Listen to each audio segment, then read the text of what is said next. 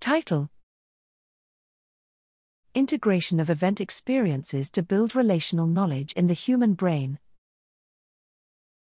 Abstract We investigated how the human brain integrates experiences of specific events to build general knowledge about typical event structure. We examined an episodic area important for temporal relations, anterior lateral entorhinal cortex, ALEC, and a semantic area important for action concepts, middle temporal gyrus, MTG. Participants underwent fMRI while watching sequences of novel events and recalling their temporal relations over two sessions one week apart. Across different contexts, the roles of these events could either be consistent or conflict, integrative representations should weaken in the conflicting condition.